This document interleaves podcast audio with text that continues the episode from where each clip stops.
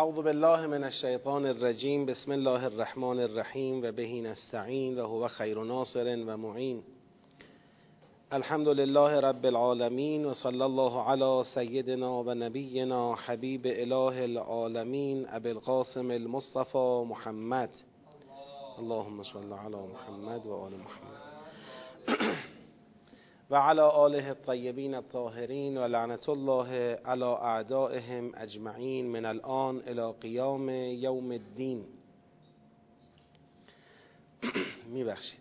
سلام عرض می‌کنم خدمت خواهران و برادران گرامی متدبران عزیز و ارجمند. خدا رو شکر می‌کنیم که توفیق عطا فرمود. در پیشگاه مقدس و نورانی قرآن کریم حاضریم. و آرزو می‌کنیم که شایستگی تدبر در قرآن کریم به ویژه سوره مبارکه فستات سوره بقره به همه ما عطا بشه. امروز 27 مین روز از ماه مبارک رمضان هست و دیگه به در حقیقت میشه گفت ساعات پایانی ماه مبارک رمضان نزدیک میشیم. دو روز یا سه روز بیشتر از این ماه مختنم بهار قرآن باقی نمونده و از خدا می‌خوایم که کولبار ما را برای سفر طولانی که پیش رو داریم سفر بعد از مرگمون در این ماه مبارک از تقوا پر کنه. در حال اجرای تدبر در سوره مبارکه فستاد مرحله اول فهم آیات رو داریم انجام میدیم. دستبندی، جمعبندی، ارتباطیابی بین دسته ها مراحل دو، سه و چهار هست که انشاءالله بعدا بهش می‌پردازیم. مرحله اول خدا رو شکر تا اینجا خوب پیش رفته. از خدا می‌خوایم کمکمون کنه از اینجا به بعدم با موفقیت بتونیم طی کنیم. و این سوره رو که حجیمترین در حقیقت بزرگترین به لحاظ هم آیات هم عظمت معنوی سوره قرآن هست. انشالله بتونیم درش تدبر کنیم. من دیروز در عرایزم مطلبی عرض کردم درباره لرجال علیهن درجه و توضیح دادم که این درجه منظور چی هست. این رو در قالب یک مثال توضیح دادم. گفتم که وقتی کسی یک متاعی را به فروش می‌گذاره و کسی از او خریدی انجام میده بعد از خرید خریدار حقی دارد درجه ای دارد بر فروشنده. این تو مثالی که من می‌خواستم توضیح بدم. لذا اگر فروشنده اقاله کنه یعنی درخواست برهم زدن معامله را داشته باشه خریدار حق دارد که نپذیرد. شرعا مکلف به قبول نیست. هرچند مستحب به قبول کنه ولی واجب نیست قبول کنه. چرا؟ چون متاعی را گرفته سمنش رو داده فریبی هم در کار نبوده قلقشی هم در معامله نبوده. حالا فروشنده بعدا پشیمون شده. پشیمونی او کفایت نمی‌کنه. این میشه درجه ای یعنی بعد از اینکه معامله انجام شد اونی که خریدار بوده یه درجه ای داره یه حقی داره نسبت به کسی که مشتری فروشنده بوده. ازدواج به هیچ عنوان با معامله قابل مقایسه نیست چون ازدواج یک رابطه انسانیه. یک ازدواج یک مسئله یک رابطه انسانی برای تکامل برای پیشرفت برای دنیا و آخرت. تشکیل یک خانواده ای که بستر تولد فرزندان خواهد بود بستر رشد و تکامل برای مرد و زن خواهد بود. خب ازدواج اینه. ولکن خالی از معامله هم نیست. یعنی ازدواج یک معامله انسانی و مشروع در ضمنش هست و اونم مسئله بز در اصطلاح فقه. یعنی اون تمتع جنسی یک خانم. که در قبال مهریه داره معامله میشه در متن ازدواج. خرید و فروش نه به معنی مالکیت به معنی جواز بهره بردن جواز تمتع و استفاده کردن. خب لذا للرجال علیهن درجه. یعنی بعد از اینکه یه خانمی پذیرفت و وارد ازدواج شد و در حقیقت این معامله در ضمن ازدواج معامله مشروع در ضمن ازدواج تحقق پیدا کرد حالا دیگه خانوم نمی‌تونه برهم زننده باشه. دیگه لرجال علیهن درجه است. حالا آقا اگر خواست فسخ کنه اگر خواست طلاق بده بحثی است. میگه من دیگه نمی‌خوام. و اگر هم در دوران عده پشیمان شد باز شرع به او حق پشیمانی داده می‌تونه پشیمان بشه برگرده. ولی نه دیگه. خانم نمی‌تونه ابتدا کنه به برهم زدن یا مثلا در دوران عده مخالفت کنه با آقا در صورتی که او پشیمان شده باشه. خب اینجا بود که گفتم خب درجه ای که خانوم داره در قبال این درجه چیست؟ همون مهریه است. مهریه همون حقی است که خدا به خانوم داده در قبال این حقی که به آقا داده. زندگی زمامش دست آقاست اما صاحب مهریه کی شده؟ خانوم خب بعضیا سوال کردن من این رو تکرار کردم برای تثبیت و اینکه مقدمه این سوال باشه. گفتن سلام و ادب مهریه کجاست؟ الان با عنوان کی داده کی گرفته نه ما و نه مادران و غیره هیچ کس اون رو ندیده. خب که من دیروزم اشاره کردم به این مسئله که این خودش یه مشکل دیگر. ما خیلی چیزا رو به هم زدیم در نظام عرفی خودمون و فرق می‌کنیم با قرآن کریم. یکیش هم همینه. مهریه حق شرعی طیب و طاهر هر خانومیه. حق شرعی طیب طاهر و به ای باید در جامعه معرفی بشه که هیچ خانومی از مطالبه مهریه احساس خجالت احساس شرم نکنه. که یعنی اگر من الان از آقامون مهریه خواستم یه جورایی بیوفایی کردم یا یه جورایی زیاده خواهی کردم یا یه جورایی خواستم زندگی رو به هم بزنم. اصلا نباید این فرهنگ تو جامعه باشه. مهریه حق مشروع اوست و او باید بتونه طلب بکنه و آقا هم به اندازه وسعش باید پاسخگوی این مطالبه باشه. هرچند سنت پیغمبر خدا این نبود که آدما بیش از وسعشون به کسی قول مهریه بدن. از همون اول به اندازه وسع قول مهریه را می‌گرفتن از آقایون. و خانم یا میپذیرفت یا نمیپذیرفت. ولی هیچ آقایی بیش از آنچه داشت بالفعل برای کسی قول مهریه نمی‌داد. حالا بعدها متاسفانه اینجوری شد که هی رفته رفته ماها فکر کردیم مهریه قیمت خود این آدمه. توجه نکردیم به اینکه مهریه قیمت بهره جنسی اوست که داره در اختیار آقاش قرار میده. نه قیمت او. او که همش بهره جنسی نیست او یه انسانه. خیال کردیم مهریه قیمت آدمه. هی فکر کردیم باید ببریمش بالا. هی فکر کردیم هرچی بالاتر یعنی این آدم ارزشمندتر. کار به جایی کشید که مهریه های غیر متعارف گذاف سنگین که در توان آقایون نیست نوعا. غالبا در توان آقایون نیست. یه عمری باید کار کنن تا بتونن اون رو جور کنن. یعنی نسیه پیش فروش می‌کنن. تمام کار آینده خودشون رو با یه مهریه گذاف پیش فروش می‌کنن. بعد برای همه همیشه بدهکار خانومه دیگه. مثلا این غلطه اصلا. این اصول اشتباهیه. حالا اینکه بعضیا میگن آقا نه ما به خاطر قیمت آدم نبردیم بالا مهریه رو. برای تضمین زندگی. برید تو دادگاه ها ببینید که چقدر زندگی های با مهریه بالا تضمین نشده. آخه چقدر انسان باید یک چیزی رو تجربه کنه. اگر بنا بود مهریه بالا زمانت زندگی باشه خب باید می‌شد تا حالا. اکثر زندگی هایی که مهریهشون اکثر زندگی هایی که به هم خوردند میری نگاه می‌کنی مهریهشون هم کم نبوده. بالا بوده. پس چرا نتونسته جلوی فروپاشی زندگی رو بگیره؟ برای اینکه اصلا دو تا آدم با گروه مهریه نمی‌تونن با هم زندگی کنن. یه وقتایی این آقای خدایی نکرده ممکنه حاضر بشه. تمام عمرش رو تو زندان زندگی کنه دیگه با اون خانم زندگی نکنه. یه وقتایی ممکنه اون خانم خدایی نکرده حاضر بشه مهریهش رو ببخشه یک ساعت با اون آقا زندگی نکنه.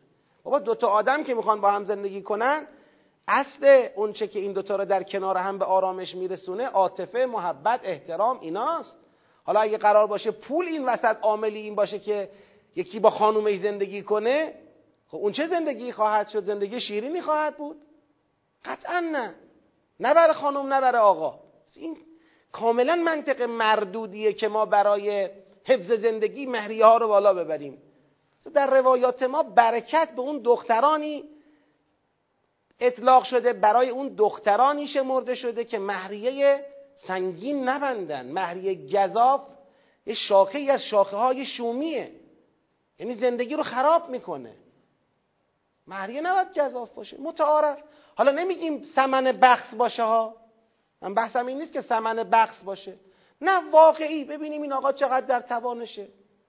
اگر آدم خوبیه آدم شایسته یه توانش ارزیابی بشه به حسب توانش یه مهریه‌ای برای او تعیین بشه. حالا ممکنه یه جایی حالا امروز چون تو فرهنگ ما با سکه این چیزا ارزیابی میشه یه جایی بشه پنج سکه یه جایی بشه چهارده سکه.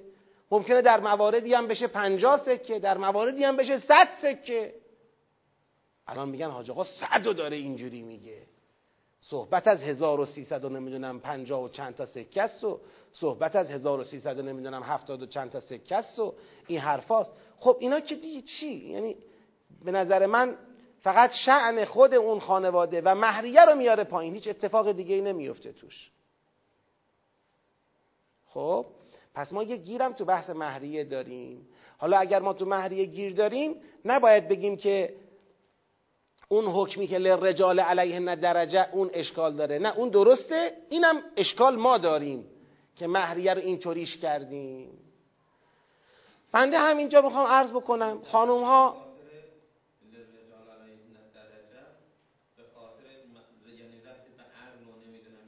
این اصلا ربط نداره. من دیروز توضیح دادم دیگه. دیروز اینو مفصل توضیح دادم دیگه الان نمی‌خوام تکرارش کنم.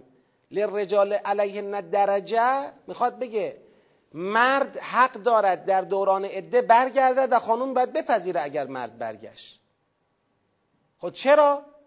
چون متاع بهره جنسی اون خانم متعلق به این آقاست.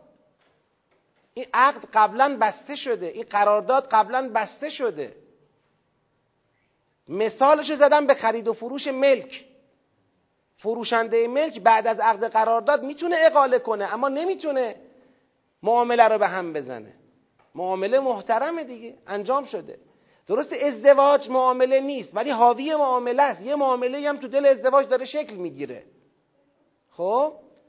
بنابراین مسئله لرجال علیهن درجه اثبات حق مرد است در رجوع به زندگیش در دوران عده. می‌خواد بگه زمام زندگی دست مرد هنوز. هنوز منقطع نیست. اما از اون طرف خداوند فرمود لهن مثل الذی علیهن بالمعروف. خدا میگه من اگر اینجا دارم یه درجه ای برای مرد قائل میشم که حقی رو به او میدم که تو می‌تونی برگردی و خانومم باید بپذیره اگر تو خواستی برگردی ولی نمی‌خوایم خانوم رو له کنه. ما میگیم ان ارادو اصلاحا. این میشه لهن مثل الذی علیهن. یعنی آقا باید اراده اصلاح داشته باشه برای رجوع نه به قصد ازرار زرارا لتعتدو. نه به قصد ازرار نه به قصد اذیت. خب. نه نه. اون بحثش جداست می‌رسیم اون. اون بحثش جداست. غیر از این لرجاله اینو تو سیاق لرجال علیه درجه صحبت مرد طلاق دهنده و زن طلاق داده شده است. مرد طلاق دهنده هنوز مالک بزعه. هنوز اون قطع علقه نشده. در دوران عده می‌تونه رجوع کنه به ملک خود. مشکل نداره. بازم تاکید می‌کنم سوء تفاهم از عرض من درست نشه. بز یعنی بهره جنسی. ملک او یعنی نه ملک مالک اون خانم شده نه. یعنی بهره جنسی خانم متعلق به اوست هنوز. تا وقتی که چی بشه؟ عده تمام بشه. اون وقت دیگه تمام میشه. خب حالا یه دقتی کنن. ببخشید دقتی بفرمایید. تو مسئله مهریه می‌خوام چند تا توصیه برادرانه کنم. اولا مهریه گذاف با فرهنگ دین جور در نمیاد با فلسفهش جور در نمیاد. مهریه برای کی داده کی گرفته نیست برای دادنه. پس متعارف و معقول مهریه ببندید. هم به اندازه ای که طرف بتونه بده واقعا احساس بدهی کنه و حالا یا قسطی یا یک جا بده به خانومش. واقعا اینجوری باشه. نه به این مدل که خب یه جوری ببندیم هیچ وقت نتونه بده. این فایده نداره. این زندگی رو شما تضمین نکردید. قطعا زندگی رو تضمین نکردید. قطعا. بلکه زندگی رو در معرض آسیب های جدی بعدی قرار دادید. هم توان آقا لحاظ بشه هم بالاخره عرف عرف اقلایی نه عرف غیر اقلایی. الان عرفی ما داریم غیر اقلاییه. عرف گذاف غیر اقلایی عرف اقلایی عرف کی داده کی گرفته؟ نه. اون آقام لحاظ بشه. حالا آقا یه وقت بازاریه با آقای طلبه با آقای معلم با آقای کارگر با آقای فلان. فرق دارن خب. نمیشه همه رو که یه جور براشون نگاه کرد. خب ممکنه یه آقایی که از پدرش کلی ارث بهش رسیده ملاکه مثلا چند دهنه خونه مغازه یا چند مثلا باب منزل به نام او هست. خب بله اون ممکنه بگیم آقا یه مغازت هم بیا به نام این خانم بزن یه خونم به نام این خانم بزن مهریه رو اینجوری ببندیم براش. اما دیگه آقای یک مثلا کارگره. هنوز واسه خودش یه خونم نخریده. یه مهریه براش میبندن که این همه عمرش را تا آخر کارگری کنه نمی‌تونه اون مهریه رو بده. این یک. توصیه دوم برادرانه من اینه. آقایون سعی کنن با خانوماشون توافق کنن. اگر مهریه گذافه توافق کنن معقولش کنن. اگر گذافه متعارفش کنن توافقی طرفین و بدن مهریه را. مهریه را بنویسن جزء لیست بدهیاشون و بپردازن. این مفهوم مفهوم درست زندگی نیست که مهریه را من ندم. مهریه را باید بپردازی شما. از یه خونه خریدی باید به پولش بدی دیگه. یه ازدواجی کردی این ازدواج تو دل خودش یه معامله ای داشته. اون معامله یک هزینه ای به گردن تو گذاشته. یه بدهکاریه. لذا کسی بمیره و مهریه نداده باشه مهریه رو بعد از اصل مالش کم کنن بعد مالش رو بین و راست تقسیم کنن. مهریه بدهکاریه. خب بدید خودتون بدید با دست خودتون بدید. بذار این خانوم هم صاحب یه ای بشه تا شوهرش زنده است. حتما باید بمیره آدم یه چیزی ازش به خانوم برسه. یا حتما باید طلاق بدی تا یه چیزی از تو به خانومت برسه. خب بده دیگه با تیب خاطر با میل با آقایی قشنگ بیای قسمندی بکن. چرا کار به دادگاه بکشه؟ چرا یه خانم بیچاره اگر مهریهشو می‌خواد بعد بره دادگاه؟ باید آبروش بره مثلا. به خانومام توصیه می‌کنم رعایت حال آقایونو بکنید. نه حالا کلا ببخشید همه جا من توصیه نمی‌کنم. ببین همه جا توصیه کلا ببخشید نمی‌کنم ممکنه تو مواردی واقعا کلا بخشیدن هم جا داره. آقا اونقدر خودش کریمه اونقدر بزرگواره که اصلا دیگه این خانم می‌بینه این مهریه پیش کرم او پیش بزرگواری او دیگه چیزی نیست که بخوام حالا من بگم ببخشید مهریه ما چی شد. طرف داره اثر روی این خانم به اندازه توانش داره میریزه. به اندازه توانش او رو به رفاه رسونده هوای او رو داره. بالاخره نیازهای او رو تعمین می‌کنه. خب ممکنه یه همچین جایی به خاطر کرمی که اون آقا داره این خانم بگه اصلا بخشیدم که مطمئنم همچین مردایی میگن اصلا چرا ببخشی؟ من رو چشمم تقدیمت می‌کنم بیشترم باید بهت بدم.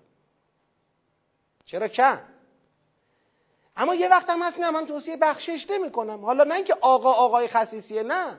آقا مقتصده خودش توانش بالاخره برنامه هایی داره برای آینده خودش. این خانم من می‌خواد بالاخره یه سرمایه مختصری داشته باشه که از اون سرمایه بالاخره یه آیدی داشته باشه یه دستش تو جیب خودش هم بره تو همه مسائل وابسته نباشه یه وقت می‌خواد برای آقاش هدیه بخره اصلا. همیشه باید مثلا از آقاش تقاضای پول بکنه. خب؟ پس لذا همیشه بخشش نیست یه وقتایی هم البته بخششه. بخشش خیلی کار ثوابیه مستحبه واقعا. خب پس لذا خانوم ها هم مراعات حرفم این بود مراعات حال آقاشونو بکنن. مهریه متعارف و بعدش هم در مطالبه مهریه استطاعت او را لحاظ کنن. حالا ولو مهریه شما اندل مطالبه است ولی اندل استطاعت شما بگیرید توان او را لحاظ کن. دیگه این دیگه خلاف مرام زندگی دینیه که انسان برای مهریه همسرش رو بخواد گرفتار قانون و دادگاه و نمی‌دانم زندان و اینا بخواد بکنه. حتی بعد طلاق. حتی بعد طلاق. این پسندیده نیست. عرفمون رو باید عوض کنیم. عرف ما عرف اسلامی باید باشه. نه عرفی که هر کس یه وکیل بگیره از اون یکی هر چی می‌تونه گوشت بکنه. آخه این چه کاریه؟ مثل اینکه هر کس با انبردست داره اون یکی رو نشگون می‌گیره از اون گوشت اونو می‌خواد بکنه. این چه کاریه؟ چه خانوم با آقا چه آقا با خانوم؟ حالا داریم طلاق می‌گیریم. خب طلاق هم میشه مثل انسان گرفت. چرا رفتارهای عجیب و غریب آزاردهنده؟ چرا ایزا؟ چرا سلب امنیت؟ چرا توهین؟ لذا هم آقایون اهل دادن مهریه باشن. کریمانه لطفا. کریمانه. من به اونایی که دختر دارن توصیه می‌کنم شما کریم باشید. کریم بودن دختردارا و دخترا به اینه که مهریه رو کم بگن. کریم بودن شما خانوما پدرایی که دختر شوهر می‌دید به اینه که دخترتون رو راضی کنید و خودتون راضی باشید به مهریه هرچه کمتر. کریم بودن آقا پسرا کریم بودن شما پسر دارا. کریم بودن شما به اینه که هرچی می‌تونید بیشتر. بذار خانواده دختر بگن پنج تا تو بگو چارده تا. بذار خانواده دختر بگن چارده تا تو بگو بیست تا. بذار اون بگه بیست تا تو بگو پنجاه تا. چرا برعکسش می‌کنید؟ چرا برعکس شد؟ کرامت چیه پس؟ کریم باشیم. آقا کریم باش مهریه رو با کرامت بده. اون کم میگه تو بیشتر بده. خانم کریم باش مهریه رو با کرامت نگیر. هرچی می‌تونی کمتر بگیر. اون بیشتر میده تو به کم قانع باش. اینجوری. این پسندیده است این زیباست این درسته اینو اسلام دوست داره. یه بنده خدایی نوشته که از دوستان می‌گفت همسرم منزلی را خریده به عنوان مهریه به نام بنده کرده اما ما, ما الان در آن نشسته ایم. اگر به ایشان بگویم اجاره به بنده بده چون حق مسکن با شماست دعوا می‌شود. چه کنیم؟ حالا من اینجا به عنوان قاضی حکم کنم یا به عنوان حکم؟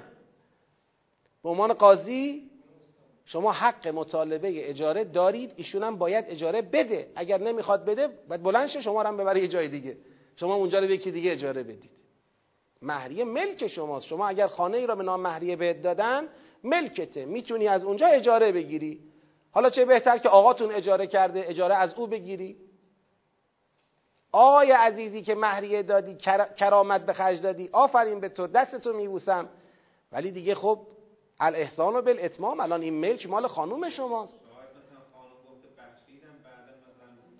حالا اون جداست. حالا دعواهای خانوادگی شما رو بعدا حل می‌کنیم. خب اون جداست. می‌خوام این عرض کنم. پس شما حق گرفتن اجاره رو خانم داری؟ آقا شما وظیفت اجاره ای که می‌خواد بهش بدی. معقول متعارف. بالاخره یه درآمدی از مهریه خودش داشته باشه. اما این قاضی, قاضی گونش اما حکم گونه. بابا خانم. آقای شما بالاخره اینقدر کرامت داشته اومده این خونه رو به نامت زده گفته اینم مهریه تو. حالا دیگه رواست تا هم از او اجاره بخوای. بیا اجارهش هم به من بده. انفاق کن دیگه. کجا شما می‌خوای اجار الان خب شما نشستی اینجا بچه های اون آقا نشستن اینجا خودت نشستی اینجا. شما اینو احسان کن اینو انفاق کن در صورت توانت. ببینید اینجوریه. تو بحث حکمیت که میاد آقا شما بده بابا اجاره رو. نظر این بناله برای اجاره. نظر بگه. خب بده خودت. خانم خب شما نخوا. این خوبه. شما برای چی اجاره می‌خوای دیگه؟ حالا خونه رو بهت داده بگو آقا دست شما درد نکنه. حالا من خودم هم تو این قضیه مبتلا به همچون خونه رو به عنوان مهریه خونه رو به نام همسرم زدم. واحدی رو که توش هستیم. و خب یه وقتایی اونم میگه اجارهشو بده. خب البته او شوخی می‌کنه وقتی میگه اجارهشو بده. من هر دفعه گفته اجارهشو بده میگم رو چشم. چقدره؟ تا میگم رو چشم چقدره میگه ولش کن. مثلا شوخی کردم. الحمدلله فعلا تا حالا شوخی کرده حالا یه وقتی جدی باشه ما باید اجاره بدیم دیگه. نه آخه خودش می‌دونه که الان در توان من نیست که بخوام اجاره بدم. چون هنوز دارم اقساط اصل این واحد رو میدم. حالا ایشالله این اقساط تمام شد. خودم با میل خودم اصلا اجاره میدم. چرا نه؟ انسان خیرش به زن و بچهش نرسه به کی برسه؟ خب. گفتن آیا این مهری حق اقتصادی زن نیست؟ قوه اجرایی آن چه کسی هست؟ خب قوه اجراییش اولا عرف صحیح جامعه است که متاسفانه خرابش کردیم. خودمون خرابش کردیم. هیچ که مقصر نیست. هیچ کدوممون حاضر نیستیم برای اصلاح این عرف یه قدم برداریم. همه میگیم چرا من شروع کننده باشم؟ همه میگیم اگه من بخوام شروع کنم الان من بخوام دخترمو مثلا به ازدواج کسی در بیارم با ده تا سکه با چهارده تا سکه میگن حتما دخترش عیب داشته. پس من این کارو نمی‌کنم. اون یکی هم یه جور دیگه اون یکی هم یه جور دیگه اون یکی هم یه جور دیگه شده اینی که شده. پس یکی خودمون مسئولیم. توی در مواردی که یه وقت خدای نکرده حق و حق خوری مطرح شد و کسی خواست اجحاف بکنه دیگه پای دادگاه صالح اسلامی مطرحه دیگه. یعنی دادگاه خانواده دادگاه صالح اسلامی برای همین چیزاست. میگه مهریه مگه نباید نقد داده شود؟ آتون نسا صدقاتهن نهله کجاست این حرفا؟ منم نمی‌دونم کجاست این حرفا. باید نقد داده شود. الحمدلله بنده به اونچه میگم عمل کردم. به اونچه میگم عمل کردم. خودم چیزی ندارم ولی اون بالاخره چندین سال که کار کردم یه واحدی درست شده من مهریه‌مو دادم مهریه خانوممو دادم. با تیب خاطر با میل با علاقه. هرچند بیشتر از این بود مهریهش بقیهش ایشون لطف کرده بخشیده. مهریه ایشون بیشتر بود. و خب بقیهش لطف کرده بخشیده. این دختر هم شوهر دادم با مهریه کم شوهر دادم. با چهارده سکه حالا چهارده سکه درست خودش هم کم نیست. ولیکن دیگه نسبت به عرف امروز جامعه ما جز مهریه های متوسط و کم محسوب میشه. اینم الحمدلله عمل کردم. پس اون چه که میگم عمل کردم و می‌خوام بگم جامعه ایمانی باید به این دستورات اخلاقی صحیح دین عمل کنن تا اصلاح بشه امورات. نه آقایون در دادن مهریه بطیع و سخت و بخیل باشن نه خانم ها در گرفتنش خدای نکرده حریص و اهل آزار باشن نه مهریه ها رو زیاد ببندیم. اینا رو رعایت کنیم انشالله گفتن بله. بله. یک سوال که گفتن مشکل وسواس فکری را با کدام آیات قرآن می‌توان درمان کرد؟ همه آیات قرآن درمان وسواس فکری ماست. وسواس فکری راه اولش اعتنا نکردنه و بعدم هرچه بیشتر خود رو به دریای قرآن نزدیک کردنه. هرچه بیشتر با قرآن معنوس و سعی بر التزام به قرآن تو زندگی ما بیاد وسواس های فکری ما کم خواهد شد. اما بخوایم گیر به خود وسواس فکری بدیم. با دستکاری خود اون وسواس حلش کنیم شاید بدترم بشه. هرچند که دیگه باید در موارد خاص مراجعه کنید به مشاورینی که حائز فنن فن و ولدن می‌تونن بهتر راهنماییتون کنن. گفتن از آنجا که پس از گذشت یک پاکی وجود جنین در شکم مادر معلوم می شود فلسفه صد روز عده نگه داشتن زن بیوه چیست؟ زن بیوه یا مطلقه رو باید میفرمودید اینجا مطلقه. اینجا بحث مطلقه است. در غالب موارد بعد از یک پاکی وجود یا عدم وجود جنین در شکم مادر معلوم میشه ولی لزوما در همه موارد اینطور نیست.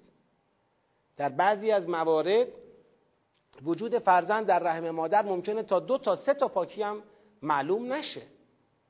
موارد اینجوری هم ثبت شده هست. پس احتیاط اقتضا می‌کنه تا سه ماه ادامه داشته باشه. ثانیا یکی از حکمتهای دوران عده مشخص شدن جنینه. فقط مسئله این نیست که معلوم بشه این خانم جنینی از اون آقا دارد یا ندارد. این یکی از حکمت هاست حکمت های دیگه ای داره. یکیش هم اینه که اگر قطع علقه زوجیت یه دفعه نباشه علقه زوجیت علقه محترمیه و آثار عاطفی رو طرفین داره. قرار باشه یه دفعه یک تبر بخوره وسطش و دیگه دو مرتبه برگشتن به زوجیت مستلزم عقد نکاح باشه. واقعا این هر دو طرف فشار میاد و اونا رو اذیت میشن. غیر از اینکه فلسفه مهم دوران عده پشیمان شدنه. خدا سه ماه فرصت پشیمان شدن داده. بلکه تو پشیمان بشی و برگردی. یه سوالم پرسیدن در مورد زن مطلقه. گفتید شاید به هم رجوع کنند اما زن بیوه چرا باید این همه صبر کند؟ این همه نداره. چهار ماه و ده روزه. حالا هنوز نرسیدیم به زن بیوه. می‌رسیم تو آیات بعدی. کلش چهار ماه و ده روزه. احترام شوهری که از دنیا رفته به اندازه چهار ماه و ده روز خلاف عرف ما و خلاف عقل و خلاف اینا نیست. این توصیه دینه چهار ماه و ده روز. احترام اون همسر از دست رفته را باید رعایت کرد. بعد از اون مجوز میده خدا. یه صلوات ختم کنید. اللهم صل علی محمد و آل محمد. ساعتم رو به من کنید. حالا این رو به من باشه. خب آیه 228 رو خوندیم برسیم به 229 الطلاق و مرتان. خب گفتیم طلاق. طلاق توضیح داده شد تو این آیه قبلی که طلاق یه عده بعدش داره. عده سه ماهه سه قرعه سه تا پاکیه. و توضیحاتی رو خدا داد که در دوران عده اولا کتمان ما خلق الله فی الارحام جایز نیست ثانیا آقا حق رجوع داره. و این بحثا که گفتیم. اما طلاق هر چند دفعه یه آقا دلش بخواد می‌تونه طلاق بده رجوع کنه. یا هر چند دفعه دلش خواست می‌تونه طلاق بده ادم تمام بشه دوباره بره اون خانم رو بگیره دوباره طلاق بده عده تمام بشه دوباره بره اون خانم رو بگیره دوباره طلاق بده همینجوری. یعنی آیا این یک سلسله به هم پیوسته است که طلاق ته نداره؟ نه. خدا میفرماید دو بارش الطلاق مرتان یعنی طلاقی که رجوع دارد طلاقی که گفتیم به اولتهن احق و بردهن فی ذالک طلاقی که گفتیم در دوره ادعش می شود رجوع کرد دو دفعه است. یه بار طلاق دادی در دوران عده رجوع کردی. یا عده تمام شد بعدش نکاح کردی. با همون خانم. یا و دوباره طلاقش دادی در عده رجوع کردی یا عده تمام شد دوباره باش نکاح کردی. دو تا طلاق تا حالا پشت سر هم برای این خانم چه کار کردی شما؟ ثبت کردی برای خودت. حق طلاق تمام. دیگه طلاق سوم رجوع ندارد. الطلاق مرتان. طلاقی که رجوع در دوران عده دارد دو دفعه است. فامساکم به معروف او تسریح به احسان بعد از هر دو دفعهش دو گزینه پیش پای انسان طلاق دهنده هست. یا امساک به معروف یعنی همسرش را نگه دارد به معروف یعنی به شکل پسندیده به شکل مورد تایید عرف و عقل و شرع او تصریح به احسان.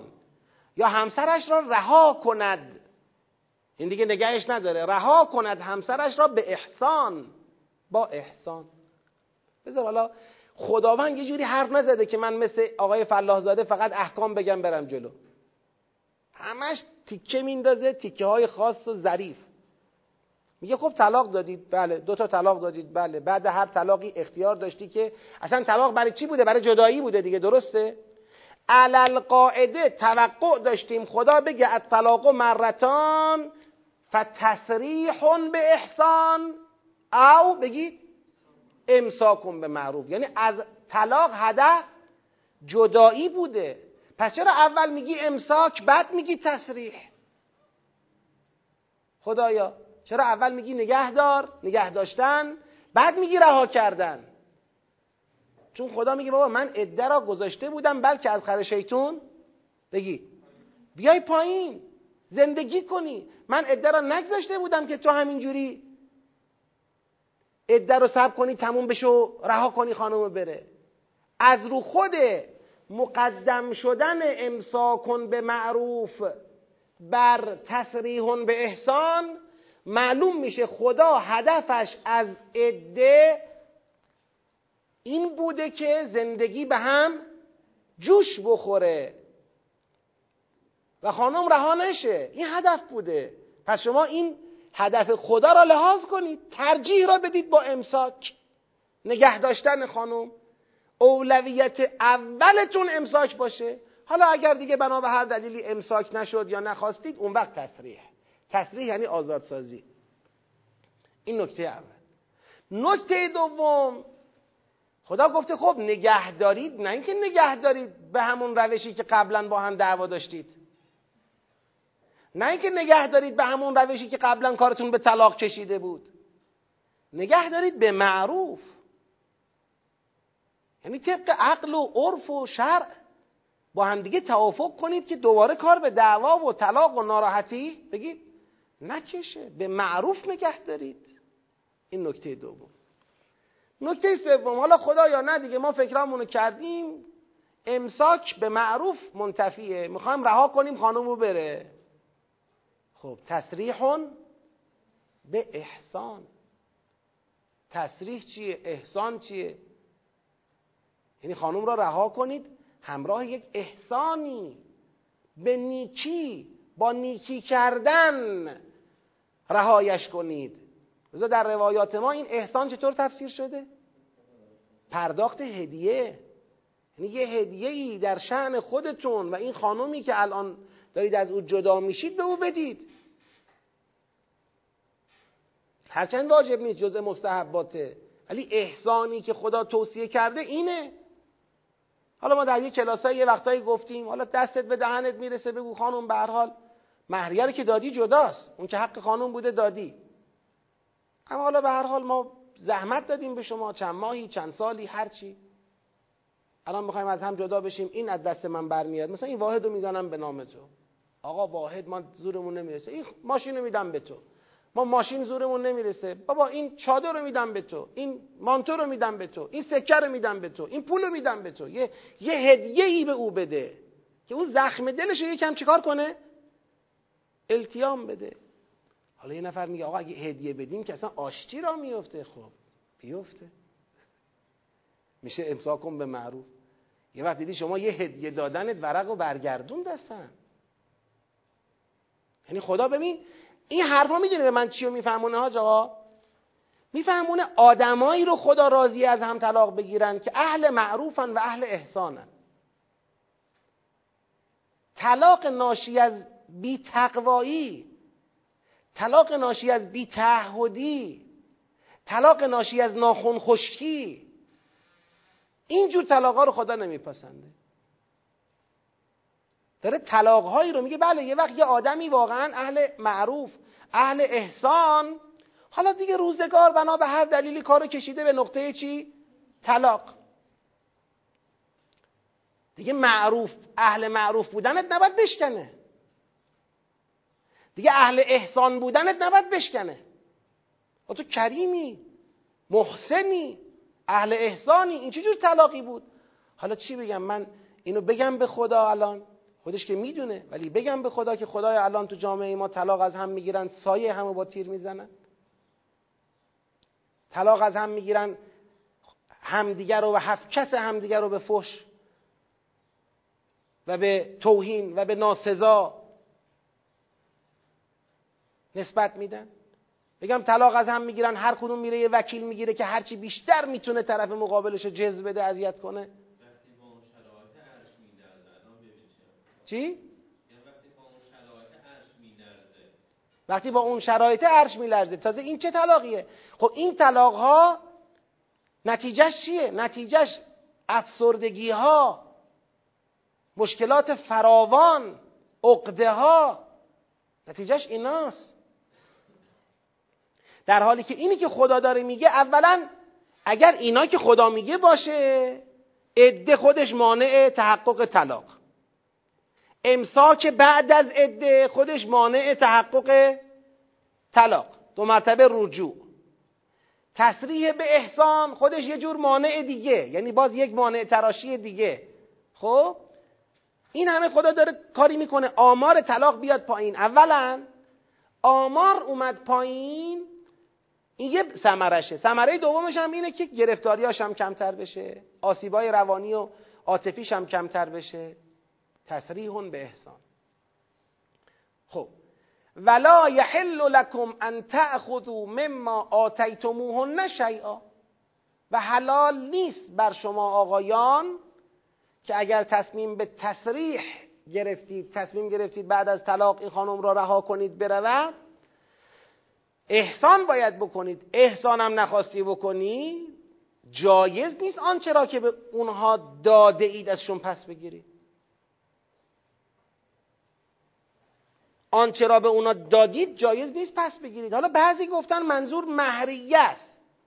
من می‌خوام بگم مهریه به نظر نیستین مهریه که بدهی تو باید بدی. جایز نیست پس بگیرید نمی‌خواد. این هدایاست. یعنی شما این خانم بالاخره در طول زندگی چیزایی هدیه دادی. چقدر انسان متاسف و متأثر میشه قلبا. وقتی میشنوه یه جایی یه طلاق یه اتفاق افتاده بعد به این خانم مطلقه گفتن مثلا طلاهاتو پس بده. فلان کادویی رو مادرم داده بود پس بده. فلان کادویی رو داداشم داده بود پس بده. بعد شب می‌خوای بری قرآن به سر بگیری؟ می‌خوای بگی خدای در حق من کریم باشه آخه تو کریمی که اونم در حق تو کریم باشه؟ کرامت چی شد؟ اون با من بد کرد. خب بد کرد تو بد نکن. تو کریم باش تو احسان کن. یکی از ائمه ما علیه السلام من این رو شنیدم در دوران طلبگیم ولی تا جایی که یادمه از استادی شنیدم. حاج اگه شما تایید کنی یادت باشه خوشحال میشم. اگرم یادت نبود که حالا ما بعدا باید سندش رو پیدا کنم. که در جریان یه طلاقی مهریه خانومش رو داده بود و این خانم طلاق داده شده بود. بعد خانم رفته بود شکایت کرده بود به حکومت وقت که آقا ایشون منو طلاق داده مهریه‌مو نداده. چهار هزار من یادم میاد.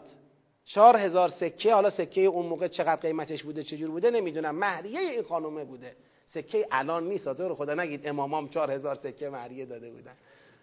شاید نقره بوده یا شاید اون موقع بالاخره یک مبلغ متعارفی بوده. چون همیشه مثل الان طلا رو قیمت گذاف نبوده که. چهار هزار تا سکه من شنیدم تو اون نقلی که دیدم مهریه این خانم بوده. میره شکایت می‌کنه که به من ندادن. امام احضار می‌کنن میگن شما مهریه رو دادی؟ میگه بله دادم. میگه می‌تونی بر اعطای مهریه به این خانم سوگند یاد کنی؟ امام بلا فاصله دستور میده به همراهشون میگه برو از خونه 4000 سکه دیگه بیار. آقا چرا قسم نمی‌خوری؟ میگه من برای 4000 سکه که به این خانم ندم اضافی قسم یاد نمی‌کنم. یه قسم نمی‌خوره که 4000 سکه دیگه نده. اون وقت ماها یه وقتایی می‌بینید یه طلاقی صورت گرفته خدا و پیغمبر رو به هم میدوزه هر طور شده اونی که داده به اون طرف از او چکار کنه؟ پس بگیره. خب بده. خدا میگه حلال نیست بر شما از اونچه به خانم ها داده اید چیزی رو پس بگیرید از اونا. مهریه که جای خود دارد هدایا هم همینطور. دادی دیگه عطا کردی دیگه. بله دیگه برای همین. می‌خواد بگه آخه ممکنه شما خیال کنی که اونا به شرط زوجیته شما خیال کنی که من هرچه به او هدیه دادم در طول زندگیم انگشتر خریدم گردم من خریدم چه, چه و چه و چه اینا همه به شرط زوجیت بوده. حالا که زوجیت زائل شد همه رو پس بده بیاد. خب دیگه همچه حرفی نیست. خب تا اینجا ما طلاق چی رو خوندیم؟ طلاق رجعی. یعنی طلاقی که در دوره ادعش امکان رجوع وجود داره و خدا فرمود تا اینجا که این طلاق چند دفعه است حد اکثر دو دفعه است. تمام. با یه خانومی دو دفعه میشه این طلاق و پشت سر هم داشت. این تمام. این الا ان یخافا الا یقیما حدود الله استثناء از چیه؟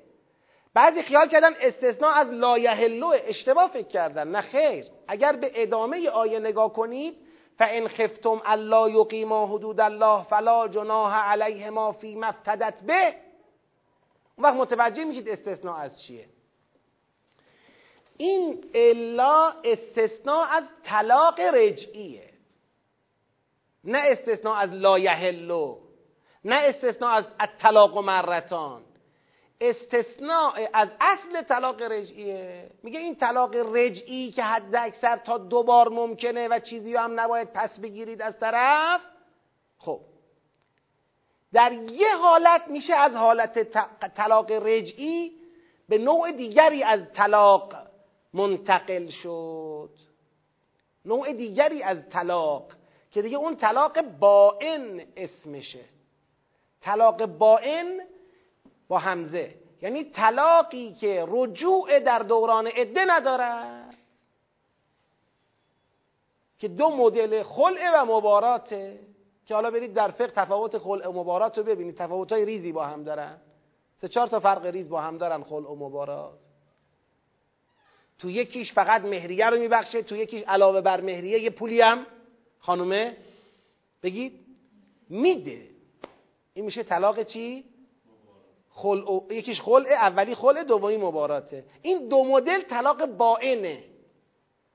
طلاق بدون رجوعه. خدا میگه اگر طرفین ان یخافا طرفین ترسیدند که چی؟ الله یقیما حدود الله. ترسیدند که نتوانند حدود خدا را اقامه کنند. حدود الهی را مرزهای خدا را نتونن اقامه کنن به رسمیت بشناسن محترم نگه دارن. اه اگر ترسیدن که حدود خدا را نتونن رعایت کنن دیگه طلاق رجعی نمیشه. پس چجوری میشه؟ میگه فان خفتم. اگر ترسیدید حکم جدید داره بیان می‌کنه. مدل جدیدی از طلاق را داره بیان می‌کنه. اگر ترسیدید که الله یقیما حدود الله که زن و شوهری حدود خدا را اقامه نکنند یعنی زندگی اونها در کنار هم باعث تضییع بگید حقوق و حدود الهی بشود فلا جناح علیهما فی مفتدت به. اون وقت بر زن و شوهر که قصد طلاق دارند گناهی نیست که اون خانم افتدت به. یعنی مهریه خود را چیکار کند؟ به اون آقا ببخشد فی مفتدت به. حالا من البته اینجا بذارید یه نکته رو اضافه کنم. من این نکته رو به عنوان یک در واقع مطلب قابل بررسی چون الان که فی مفتدت به یه لحظه متوجه زمیر فی مفتدت به شدم زمیر بهی در مفتدت بهی علل قاعده می‌خوره به ما آتیتموهن اگر بخوره به ما آتیتموهن اون وقت خود ما آتیتموهن رو هم باید چی بگیریم؟ مهریه بگیریم. در حقیقت در لا یحل لکم ان تأخذوا مما آتیتموهن شیئا تأکید بر این است که مهریه که به خانوما دادید در طلاق رجعی حق گرفتنش را ندارید. بله این قول به نظرم صحیح تر میاد چون من در این زمیر بهی توجه نداشتم. پس یه بار دیگه تکرار می‌کنم. عبارت لا یحل لکم ان تأخذوا مما آتیتموهن شیئا تأکید بر این معناست که پس گرفتن مهریه در طلاق رجعی جایز نیست. طلاق رجعی طلاقی است که شما مهریه رو بعد تا قرون آخرشو بدی. اون وقت می‌تونی طلاق بدی. طلاق رجعی میشه. حق رجوع هم داری و فلان. اینجا وقتیه که آقا می‌خواد طلاق ابتدا به طلاق بکند. اما الا ان یخافا الله یقیما حدود الله اینه که زن و شوهر میترسن حدود خدا را نتونن اجرا بکنن. یه ترسی اومده وسط که حدود خدا اجرا نشود.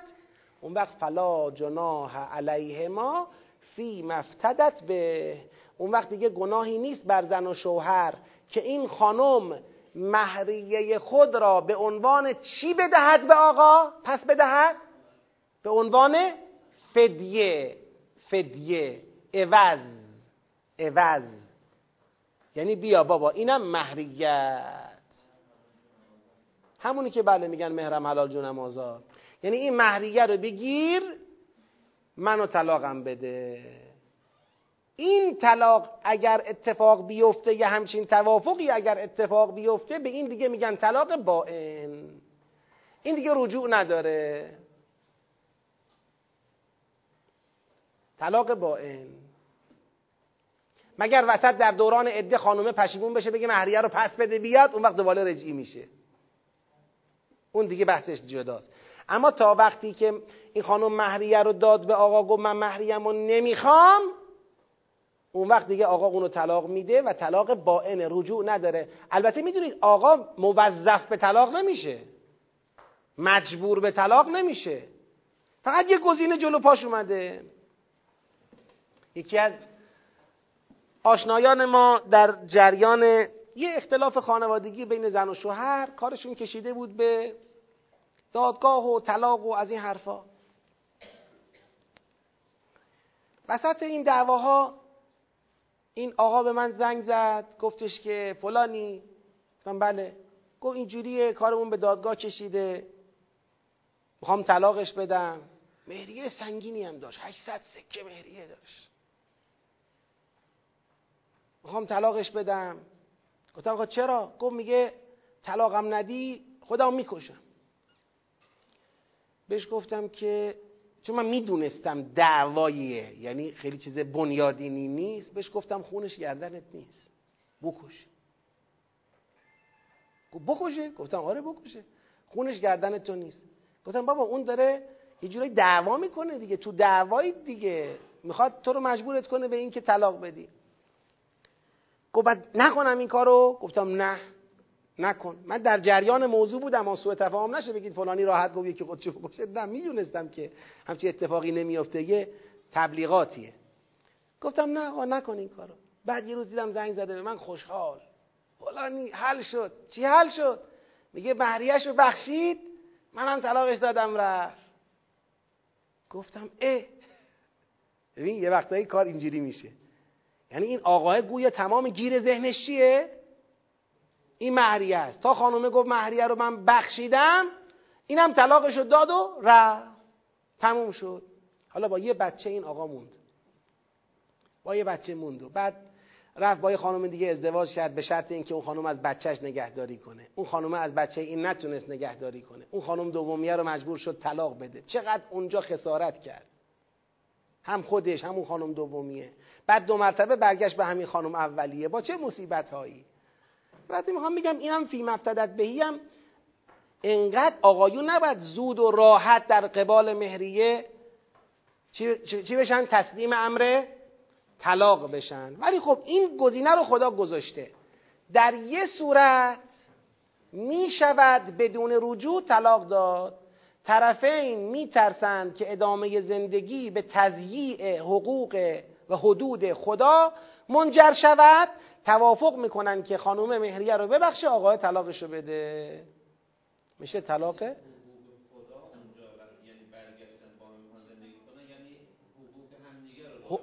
حدود الله فقط حقوق همدیگه نیست. حدود الله به اینه که این دوتا از زندگی در کنار هم به گناه میفتن حالا گناه ها انواع داره. یه وقت خدای نکرده گناه ها در حوزه مسائل جنسیه که شاید غالب باشه. به هر دلیلی بالاخره این دوتا با هم سازگاری ندارن. نمی‌تونن در کنار هم زندگی کنن. به گناه میفتن این میشه الله یقیما حدود الله. یه وقت به گناه میفتن در ارتباط با یکدیگر از نظر اخلاقی و از نظر تنشها و در ارتباط با فرزندان و چیزهای دیگه.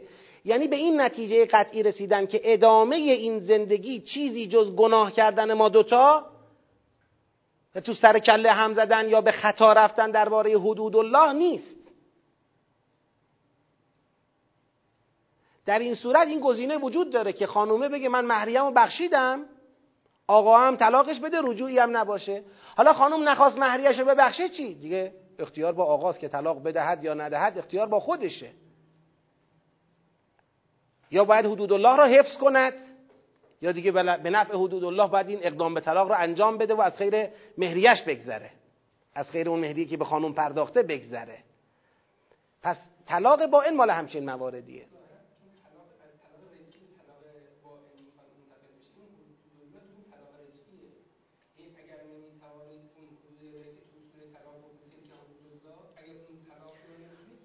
خب اونم می‌تونه توش باشه ولی اونم خودش حاکی میشه از چی؟ از اینکه وقتی کنار هم, هم نمی‌تونن حدود الله رو رعایت کنن. چون طلاق رجعی یه دوره کنار هم بودنی فقط داره. یعنی اون خودش تسری می‌کنه به زندگیشون. دو تا آدمی که تو عده نمی‌تونن بغل هم بمانن و میترسن حدود الله را تضییع کنن خب در غیر قبل از عده به طریق الله همینطورن. آره. خب پس اینم روشن شد. یه استثناء از طلاق رجعی فقط مطرح شد. تلک حدود الله فلا تعتدوها.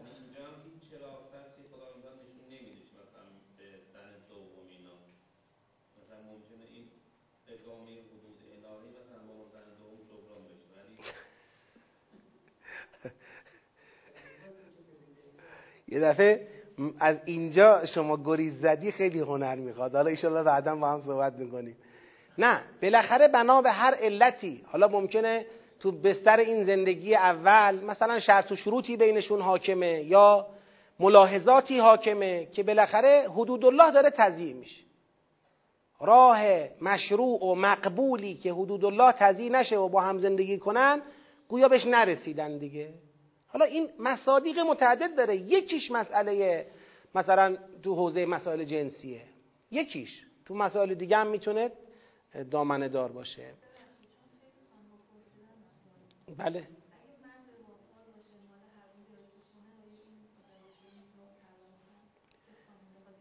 گناهکار بودن مردان چه در گناه مالی چه گناه غیر مالی و امثال اینا دلیلی حجتی برای طلاق خواستن خانم ها نیست به خودی خود.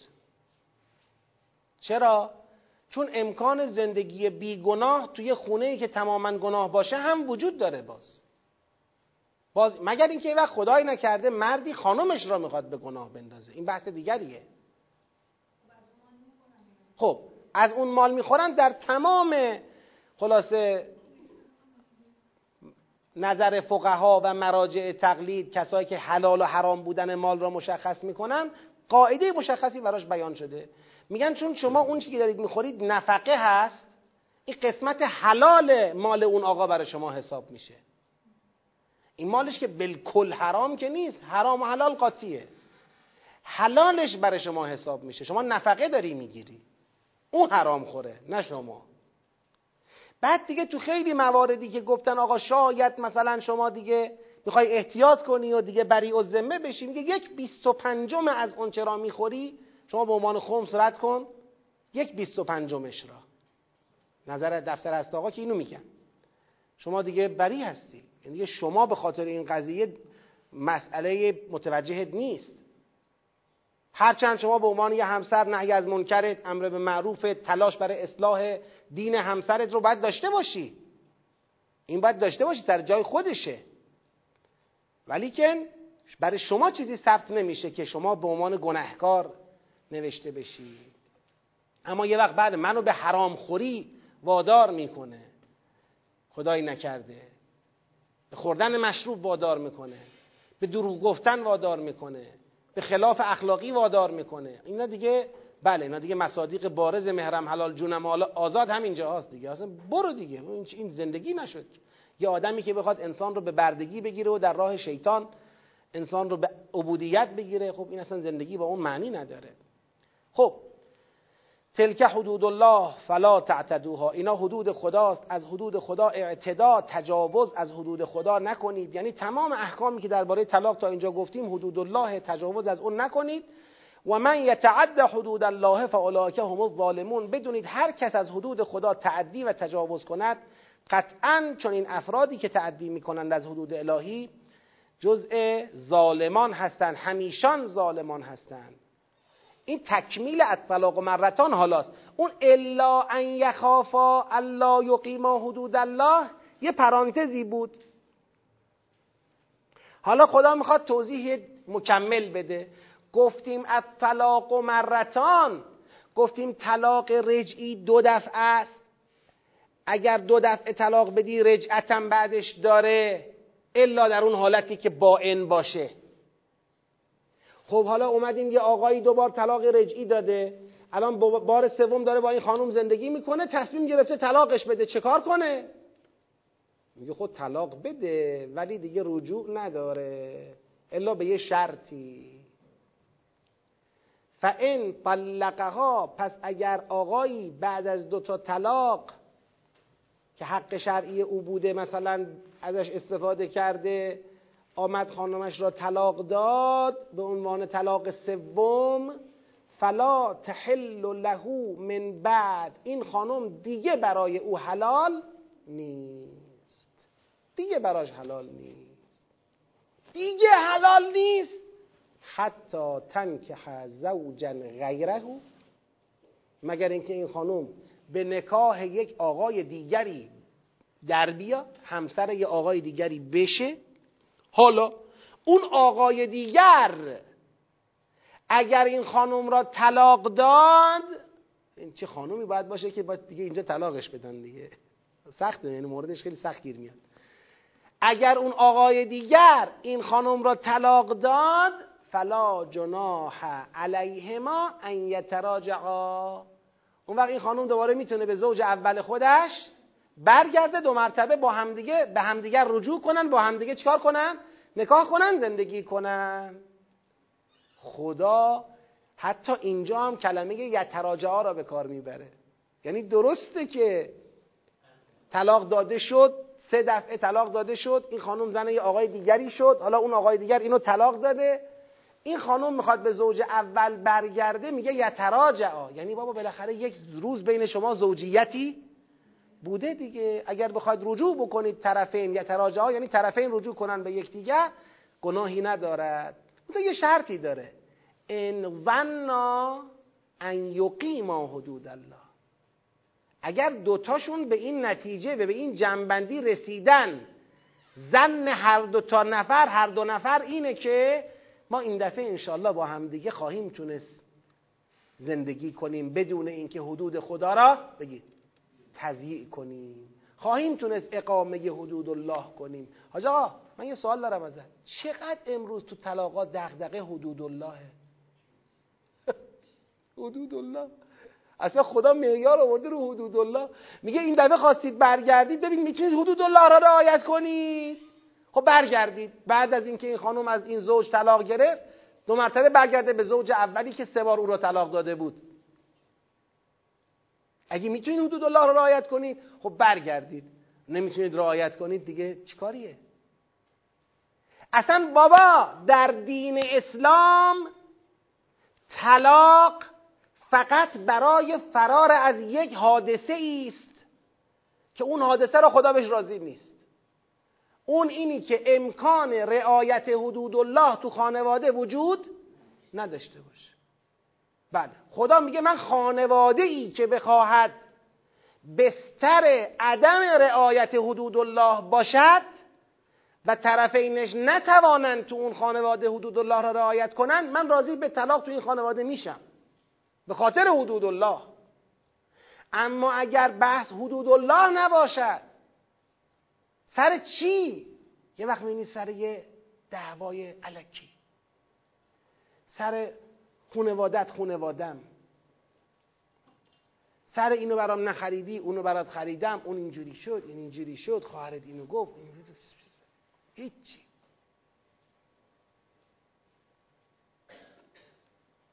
سر تجسس ها و وسواس های طرفین به اخلاق و رفتار همدیگه. خدایا ما رو برسون به این فرهنگ دینی. فان طلقها پس اگر طلاق داد یه خانومی رو حلال نیست برای او بعد از طلاق دیگه اون خانم بعد از این طلقه بعد از دو طلاق. اگر بعد از دو طلاق طلاق داد خانم را دیگه براش حلال نیست مگر اینکه این خانم با زوج دیگری غیر از اون آقا نکاح کند. اگر اون زوج دیگر طلاق داد این خانم را یعنی فان طلقها فلا جناح علیه ما اون وقت بر این خانم و زوج اولش گناهی نیست که ان یتراجعوا برگردن با هم زندگی کنن. این البته نکاح می‌خواد. همجوری برگردن با هم برن خونهشون نیست. نکاح می‌خواد. یعنی ازدواج کردن دوباره می‌خواد. ان ظنا ان یقیما حدود الله. اگر واقعا گمانشون اینه که می‌تونن حدود الله را رعایت کنن. بعد خدا میفرماید و تلک حدود الله یبینها لقوم یعلمون. این احکامی که دارم میگم تاکید دوباره است چون تو آیه قبلم گفته بود. این احکامی که دارم میگم حدود الله هست که خدا تبیین می‌کند این حدود را برای قومی که اهل علم باشند خسته شدید نه؟ بسه؟ بسه؟ خیلی بسه؟ آره دیگه کفایته آره بس حالا احتمالا کسایی که دارن فیلم رو می‌بینن یا مثلا پخش زنده رو می‌بینن اونها هم احتمالا دیگه الان خسته شدن چون این مقدار سیاق احکام گوییه فرق می‌کنه با بعضی از سیاق های راهبردی معرفتی دیگه حالا در همین نقطه بحث رو پایان میدیم هرچند هنوز بحث طلاق ادامه داره. 231 هنوز طلاق 232 هنوز طلاق 233 هنوز بحث طلاقه. حالا انشالله توی فرصت های بعدی ادامه میدیم. اگر خدا بخواد خب فردا که جمعه است. ولی روز شنبه اگر خدا بخواد آخرین روز دوره ماه رمضان ما هست. یعنی در ماه رمضان که هر روز در محضر قرآن بودیم احتمالا انشالله روز شنبه پایانش هست. ماه رمضان ادامه داشته باشه هم شنبه پایان کلاس ها هست. یعنی خودتون آماده کنید که روز شنبه ما بتونیم تکالیفی رو برای ایام بعدش مشخص کنیم توضیح بدیم کی دوباره بحث سوره فستات رو ادامه میدیم. انشالله شنبه. 27 مین روز ماه مبارک رمضان است و داریم نزدیک میشیم به لحظات پایانی روز. مؤمنین روزدار در محضر قرآن کریم. توفیق بزرگ خدا. شب جمعه و شب زیارتی حضرت ابا عبدالله الحسین علیه السلام. خب همه ما برای دینمون مدیون ابا عبدالله علیه السلام هستیم چه اینکه برای عافیت دنیامون هم مدیون اون بزرگواریم. فلسفه ذکر ابا عبدالله علیه السلام و توجه به فرهنگ آشورا به نظر حقیر می‌رسه که یکی از مهمترین فلسفه هاش آماده بودن و آماده شدن برای ظهوره چرا؟ چون ابا عبدالله علیه السلام در زمانی که قیام کردند امام زمان وقت خودشون بودند که برای برپایی قسط و عدل و در لبیک به دعوت یارانشون دعوت شیعیانشون محبینشون در لبیک به دعوت اونها برای برپایی قسط و عدل قیام کردند. همه اون چه که الان بیش از هزار و چندصد سال ما منتظرش هستیم که با ظهور امام زمان علیه السلام اتفاق بیفته چرا گفتم هزار و چندصد سال؟ چون از بعد آشورا حساب می‌کنم من غیبت را. غیبت در حقیقتش از بعد آشورا شروع شد. دیگه بعد از آشورا هیچ امامی به دعوت مردم برای برپای قسط و عدل لبیک نگفت دیگه. بله؟ بله یعنی امامت اون نقش برپایی قسط و عدل که هدف اصلی از نقش امامت هست در جامعه که از اهداف اصلی هست. دیگه لبک نگفتن امامان. از امام سجاد علیه السلام که بارها گفتم امام سجاد علیه السلام به مردم گفتن از ما دور بشید. وقتی مردم می‌گفتن آقا شما بگید چه کار کنیم؟ ما اشتباه کردیم. بگید چه جبران کنیم. امام گفت باشه یه چیزی میگم هر کی گوش کنه خدا رحمتش کنه. مردم خوشحال گفتن بگو. گفت از ما دور بشید. دست از سر ما بردارید. چیزی که از شما می‌خوام که خدا رحمتتون کنه اینه که بی خیال ما بشید. خیلی بحث سنگینی بود دیگه. از امام سجاد علیه السلام آغاز شد. دیگه بعدش در دوران ائمه دیگر در دوران بعضی از اماما اومدن. بعضی ها اظهار کردن ما یاران توییم می‌خوایم در مثلا پای رکاب شما بجنگیم قیامی بکنید هیچ امامی دیگه قیام قبول نکرد. با چه استدلالی قیام قبول نکردن؟ امام حسین علیه السلام چون اولین امامی است که برای برپایی قسط و عدل قیام کرده امام حسین علیه السلام به ظاهر بسنده کرد. که آقا 18 هزار نفر بیعت کردن دیگه. 18 هزار 12 هزار نامه اومده 18 هزار بیعت کننده وجود داره. حجت تمام قیام می‌کنم اما امام صادق علیه السلام را ببینید. امام صادق علیه السلام گفتن قیام کن. گفت ببین اینقدر من یار داشتم قیام می‌کردم. راوی میگه نگاه کردم نشون داد حضرت گوسفندانی رو نشون داد تعدادی داشتم. گفت اگه به تعداد اینا یار داشتم قیام می‌کردم. میگه شمردم دیدم 17 تاست. چرا؟ دیگه به دید باطن نگاه می‌کنه. دیگه قرار نیست امام بعدی قیام کنه و مثل امام حسین علیه السلام تنها گذاشته بشه و شهید بشه و کار تمام بشه. اینجوری نیست دیگه. از امامان بعدی قیام نکردن الان امام زمان علیه السلام هم که در غیبتن. پس چرا ما همیشه باید یاد آشورا باشیم؟ حالا ممکنه بعضیا بگن که آقا دیگه یاد آشورا بودن و روزه و گریه هم اندازه ای داره دیگه. هر روز تو ماه رمزون روزه خوندید هر روز تو ماه رمزون خواستید مثلا یک ذکر ابا عبداللهی باشه. حالا ماه رمزون که مناسبت داره. اما خارج از ماه رمزون هم باشیم جا دارد هر روز انسان در مصیبت سید الشهدا علیه السلام گریه کنه. هر روز اون حضرت رو یاد کنه هر روز زیارت کنه و هر روز اشک بریزه. جا داره. چون اون حادثه ای که اتفاق افتاد اون حادثه جبران نخواهد شد جز با ظهور امام زمان. و ما می‌خوایم چیکار کنیم؟ می‌خوایم با نگاه به این نقطه عطف تاریخ یعنی آشورا در خودمون آمادگی یاری کردن امام زمانمون رو ایجاد کنیم. ما دنبال اینیم. ما برای امام حسین علیه السلام گریه نمی کنیم که خودمون رو تخلیه کنیم. گریه نمی کنیم که یه مقدار مثلا ثواب جمع کنیم فقط. بله به گریه ما ثوابم میدن. ثوابم میدن. خدا رو شکر دست خدا درد نکنه که به گریه ما بر حسین علیه السلام ثواب میده. بله به خاطر این گریه ما آرامش قلبی هم پیدا می‌کنیم. تسکین هم داده میشیم. بازم دست خدا درد نکنه که در این گریه این خاصیت را قرار داده. ولی ما برای این گریه نمی‌کنیم. گریه می‌کنیم به خاطر این کار رو زمین مانده. گریه می‌کنیم به خاطر این بیوفایی و خیانتی که در حق امام زمان اون وقت شد. امام زمان شهید شد در اون روزگار با اون وضعیت. گریه می‌کنیم به خاطر اینکه دیگه نتونستیم اعتماد هیچ امامی را به دعوتهای خودمون جلب کنیم. دیگه نتونستیم قانع کنیم هیچ امامی را هنوز به اینکه آقا ما پای رکاب شما هستیم ما نگاه به ما می‌کنن می‌بینن نه بابا اینا هنوز خیلی درگیر خودشونن خیلی زیاد. اللهم صل على محمد وآل محمد. وعجل فرجهم. وأهلك أعداءهم أجمعين. بسم الله الرحمن الرحيم. السلام عليك يا أبا عبد الله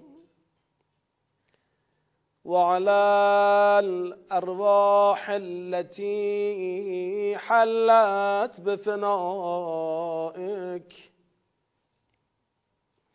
یکی از این ارواحی که در پیشگاه ابا عبدالله علیه السلام به شهادت رسیده حبیبه.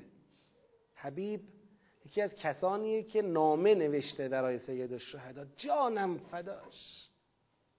جانم فداش. تو اون روزگاری که هزاران نفر نامه نوشتند و به خاطر زر و زور و تزویر خانه نشین شدند حبیب نامه نوشت و ملحق شد به سید الشهدا علیه السلام. میگن حضرت یه نامه ای نوشت به کوفه خطاب به حبیب. نامه رو فرستاد گفت به حبیب برسونید. بسم الله الرحمن الرحیم. من الغریب الى الحبیب. یک جمله از کل نامه بیا به سوی ما. حبیب ما بیا به سوی ما. و حبیب پر کشید به سمت کربلا.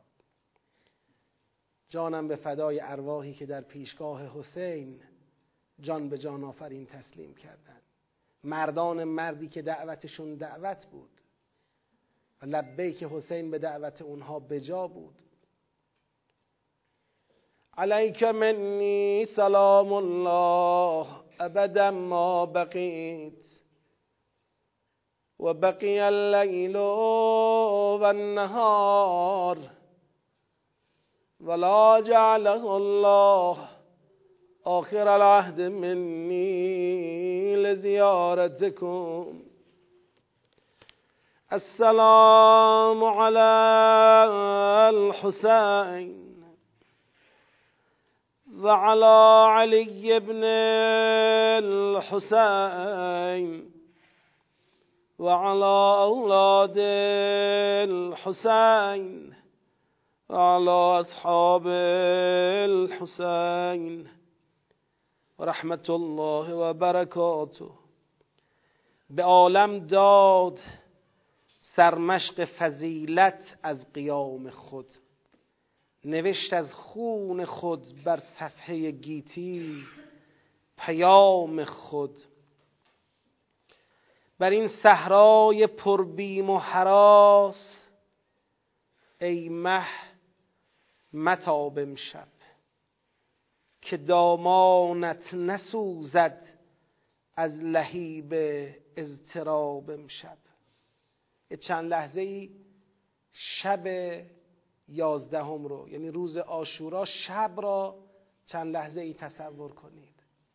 صحرایی که در طول روز داغ بوده از چکاچک شمشیرها از پرتاب تیرها و نیزه ها سه شعبه ها صحرایی که در طول روز میدان رشادت های مردان مرد روزگار بوده. مردان مردی که جان کف دست عاشقانه در راه حسین علیه السلام رشادت ها کردند. میدان شهادت بنی هاشم بوده میدان رشادت و شهادت حسین بوده. اما الان که شب رسیده محتاب داره میتابه.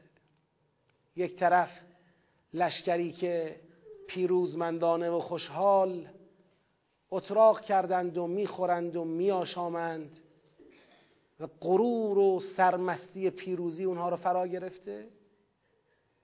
یک طرف در محاصره خیمه های نیم سوخته زینب کبرا و ایتام ابا عبدالله علیه السلام بچه های کوچک زنها و بیمار کربلا حضرت امام زین العابدین علیه السلام که اون روز به حکمت و مسلحت خدا تب داشتند و بیمار بودند و نحیف و ضعیف شده بودند. اما یک طرف دیگر پیکرهای غرق به خون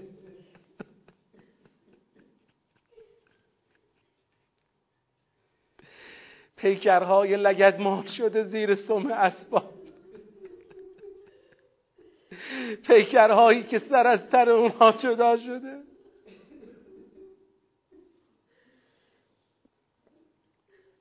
پیکرهایی که صدها و بلکه هزاران نگزه و تیر بر روی اونها ریخته شده.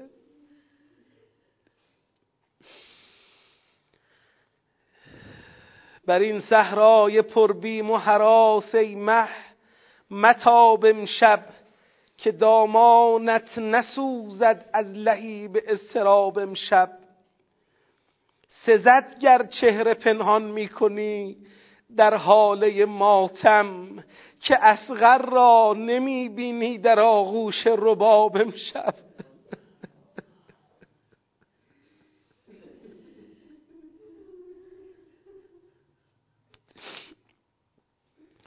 تو این شب چه کشید رباب؟ نهان شد چهره خورشید مغرب در نقاب خون. جهان شد محفل ماتم ز مرگ آفتاب امشب. بر این تنها که هر یک رنگ گلهای خزان دارد. به باره آسمان از چشم اخترها گلاب امشب. جدا شد ساقی این کاروان را. دست از پیکر بده این کودکان را ای فلک از دید آب امشب. نقل کردند خیلی به سختی زینب کبرا در اون شب بچه ها را آرام کرد. خیلی به سختی بچه ها را جمع کرد. با اون دل شکسته با اون قلب حزین صحنه هایی که دیده بود ولی در بیابان میدوید بچه ها رو به آغوش می‌کشید میآورد تو اون خیمه نیم سوخته جمع می‌کرد. بعضا می‌دید بچه ها زیر بطه های خار پناه گرفتن. میترسیدن وقتی کسی به اونها نزدیک می‌شد. اونها رو به آغوش کشیده نوازش کرده تا حدی آرام کرده. یه مقداری خیمه از استراب افتاده. ولی نقل می‌کنن یه وقت زینب کبرا دید دو مرتبه صدای ناله و شیون بلند شد. اون وقتی بود که آوردن یه مشک آبی رو وسط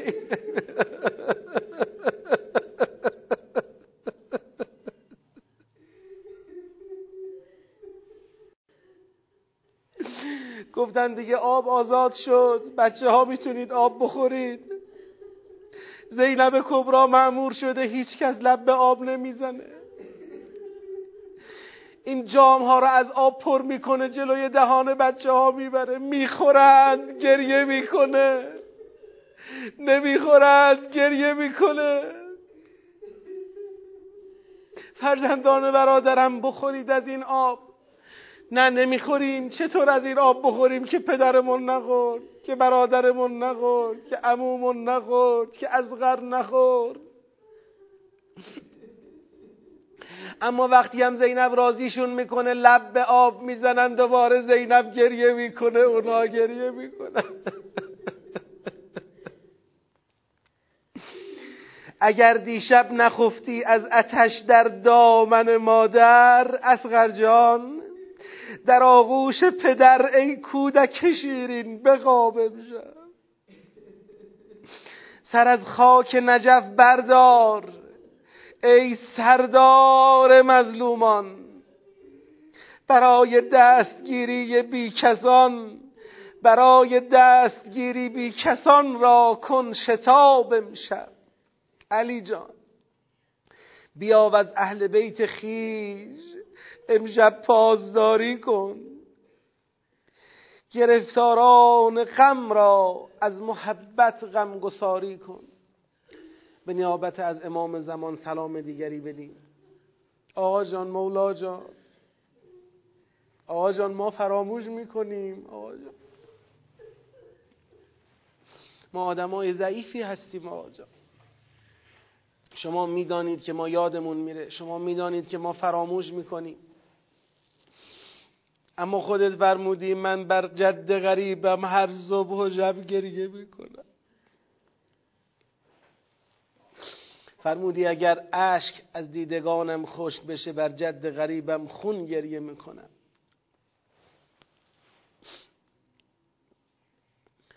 السلام على الحسين وعلى علي بن الحسين وعلى أولاد الحسين وعلى أصحاب الحسين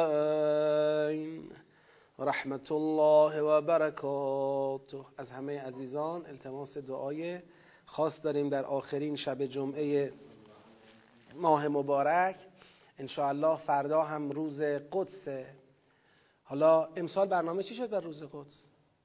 راهپیمایی ندارن نه؟ آره. درسته که ما حالا بنا به شرایطی که درش واقع هستیم توفیق شرکت در این عبادت عظیم سیاسی اجتماعی در آخرین روز ماه مبارک را نداریم متاسفانه. ولی الله فردا را به یاد این آرمان بزرگ به یاد این آرمان جهانی و جاودانی باشیم تا روزی که الله اسرائیل شرش از صفحه روزگار و از نقشه جهان کم بشه و حذف بشه این روز رو باید زنده نگه داریم و نقش خودمون رو در این روز ایفا کنیم. هر کس به حسب وسع خودش در روشنگری در ایجاد آگاهی حتی تو منزل خودش تو محل کار خودش با دوستان و آشنایان خودش مکلفه. خدایا به همه ما توفیق بده در نبرد با صهیونیسم جهانی تا ظهور امام زمان ثابت قدم باشیم ان الله جهت تعجیل در فرج پرشکوه امام زمان اجماعا صلوات. اللهم صل علی محمد و آل محمد و عجل خواهش می‌کنم.